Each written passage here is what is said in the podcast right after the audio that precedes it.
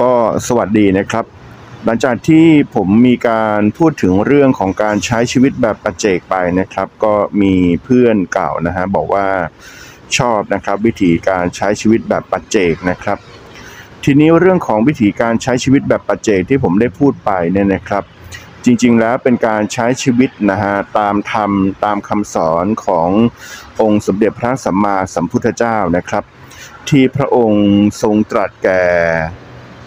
พระนางมหาประชาบดีโคตมีนะครับ ตอนที่พระนางมหาประชาบดีโคตมีนะฮะจะออกไปปฏิบัติธรรมนะฮะพระนางก็ถามพระพุทธองค์นะครับว่าธรรมะนั้นนะฮะมีมากมายเราจะรู้ได้อย่างไรว่าธรรมะนั้นเป็นธรรมะแท้นะฮะพระพุทธเจ้าก็ตรัสว่านะครับ บอกว่า ถ้าทำเหล่าใดเป็นไปเพื่อนะฮะความคลายกำหนัดนะฮะทำเหล่าใดเป็นไปเพื่อความหมดจากเครื่องผูกรัดนะฮะทำเหล่าใดเป็นไปเพื่อความไม่พอกพูนกิเลสอ่าทำเหล่าใดเป็นไปเพื่อความมักน้อยไม่มักมากนะฮะทำเหล่าใดเป็นไปเพื่อความสันโดษนะฮะความสันโดษนะฮะพอใจในผลอันสมควร ทำเหล่าใดเป็นไปเพื่อความวิเวก อันนี้แหละครับทำเหล่าใดเป็นเพื่ออเป็นไปเพื่อความวิเวกนี่แหละ ความสงัดนะฮะไม่คลุกคลีด้วยหมู่คณะนะครับทำเหล่าใดเป็นไปเพื่อความเพียรไม่เกียจคร้าน และทำเหล่าใดเป็นไปเพื่อความเลี้ยงง่าย ไม่เป็นผู้เลี้ยงยาก ทำเหล่านั้นพึงรู้ว่าเป็นธรรมเป็นวินัยนะครับ เป็นสัตทุศาสตร์ เป็นคำสอนของพระศาสอ่าเป็นคำสอนในพระศาสนา นี่ก็เป็นคำตรัสนะฮะที่พระพุทธเจ้าตรัสแก่นางมหาประชาบดีโคตมีนะครับ ทีนี้เนี่ยนะฮะทำไมพระพุทธเจ้าถึงตรัสให้อยู่โดยวิเวก ไม่คลุกคลีด้วยหมู่คณะนะครับ เนื่องจากว่าการอยู่อย่างวิเวกเนี่ยจะเป็นไปเพื่อที่จะทำให้ละกิเลส อาสวะกิเลสได้โดยง่ายนะฮะไม่มีใครนะฮะที่บรรลุธรรมหรือว่าละกิเลสได้นะครับ ด้วยการพูดคุยนะครับ อยู่กับหมู่คณะมากๆนะฮะการคุยการจ้อกันนั่นนู่นนู่นนี่ไม่มีนะฮะขนาดพระพุทธเจ้าเองนะฮะพระองค์ ก่อนที่จะตรัสรู้นะครับ ก็มีปัญจวัคคีย์ทั้ง 5 คอยดูแลใช่ไหมคราวหลังอ่าต่อมาภายหลังเนี่ยปัญจวัคคีย์ทั้ง 5 ก็ทิ้งพระองค์ไป พระองค์จึงทรงปฏิบัติธรรมอยู่อย่างวิเวกด้วยตัวคนเดียวแล้วทรงตรัสรู้นะครับ ในที่สุดเห็นไหมฮะธรรมที่ลึกซึ้งเนี่ยนะครับจะต้องอยู่อย่างวิเวกนะครับ ทีนี้ผมจะให้เปรียบเทียบนะครับ มีไม้บรรทัดนะฮะ สองฝั่งนะครับ ฝั่งซ้ายกับฝั่งขวา ฝั่งซ้ายเลยเนี่ยนะฮะเป็นฝั่งที่สุดโต่งนะครับ เช่นการอยู่อย่างวิเวกนะฮะโดยการต่อต้านสังคม การไม่คบกับใครนะฮะการรังเกียจการคบกับผู้คนนะฮะจนเรียกว่าเป็นโรคที่คนญี่ปุ่นเขาเป็นกันอะโรคเก็บตัวไม่พูดจาไม่พูดคุยกับใคร นั่นสุดโต่งเกินไป อีกฝั่งหนึ่งทางฝั่งขวา ก็สุดโต่งนะครับ คือชีวิตนี้ขาดใครไม่ได้เลยนะฮะชีวิตนี้ขาดใครไม่ได้เลย วันหนึ่งถ้าไม่ได้ออกไปสังสรรค์ ไปเจอ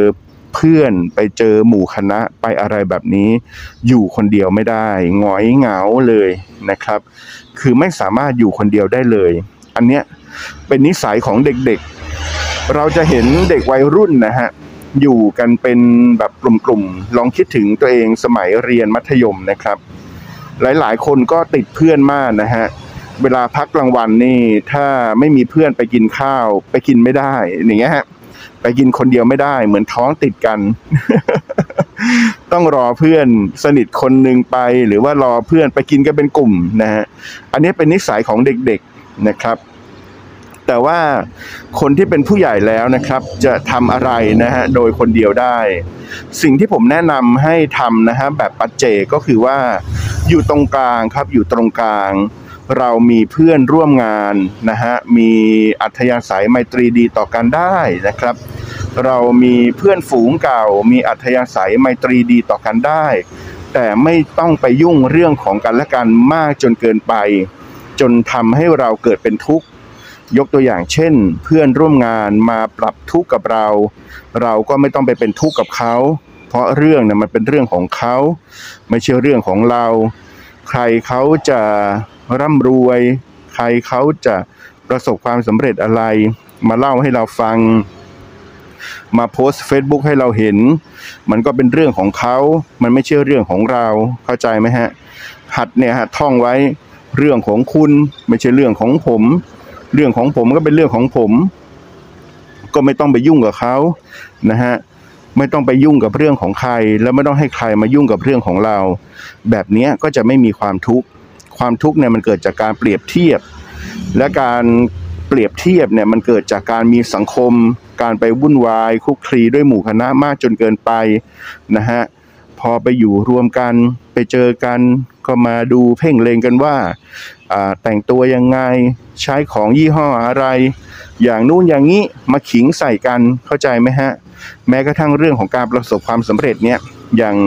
ไปงานเลี้ยงรุ่นเนี่ยไปงานเลี้ยงรุ่นนะฮะ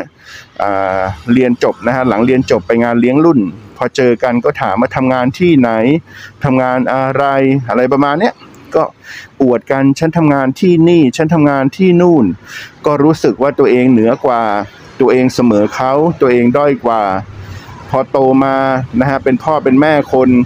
ก็อวดลูกว่าลูกฉันเรียนที่นี่ ลูกฉันเรียนที่นั่นนะฮะก็รู้สึกว่าตัวเองเหนือกว่าตัวเองเสมอเขาตัวเองด้อยกว่าอะไรแบบนี้เห็นไหมฮะเวลาเล่น Facebook ก็ไปดูว่าอ่าฉันได้ไปเที่ยวแค่ในเมืองไทย หรือว่าฉันได้ไปเที่ยวแค่ในเกาหลี ฉันด้อยกว่าคนที่เขาได้ไปเที่ยวยุโรปไปเที่ยวอิตาลี อย่างเงี้ย จะไปวิธีก็คือไม่ต้องไปวุ่นวายกันนะฮะใครเขาทำอะไรก็อะเขาไปก็เรื่องของเขาถ้าเรามีจิตใจที่ดีก็มุทิตาจิตเขาไปด้วย ก็พลอยยินดีกับเขาไปด้วย ถ้าใครไม่สามารถฝึกจิตใจให้ดีได้ ก็ไม่ก็ก็มองแค่ว่ามันเป็นเรื่องของเขา มันไม่ใช่เรื่องของเรา เราไม่มีเงินเราก็อยู่แบบนี้แบบมีความสุขได้เข้าใจไหมฮะ เหมือนเราดูดาราเนี่ย เราดูดาราเขาเวลาเขาจะมีนัดเดทนัดอะไรกันเขานัดในเมืองไทยไม่ได้ เขาต้องไปเจอกันที่ฝรั่งเศสต้องไปเจอกันที่ประเทศทางฝั่งยุโรป เพราะว่าอยู่เมืองไทยมันมีนักข่าวมีอะไร เวลาเขาจะจีบกันเขาจะอะไรกันเนี่ยเขาก็ไปจีบกันเมืองนอก ไปจูจีกันที่เมืองนอกนะฮะเราก็ไม่ต้องไปอิจฉาเขาเพราะเขาเป็นดาราเขาหาเงินได้เยอะเข้าใจไหมฮะ เชกเช่นเดียวกัน เพื่อนเราจะทำอะไรก็เรื่องของเขานะฮะคบหากันพอสมควร แบ่งระยะห่างนะครับเนี่ยเป็นวิถีของคนที่เขาเรียกว่ามีวุฒิภาวะแล้วนะฮะเกิดคนเดียวตายคนเดียว อย่าไปยุ่งเรื่องของชาวบ้านมาก จนทำให้ตัวเองทุกข์ใจ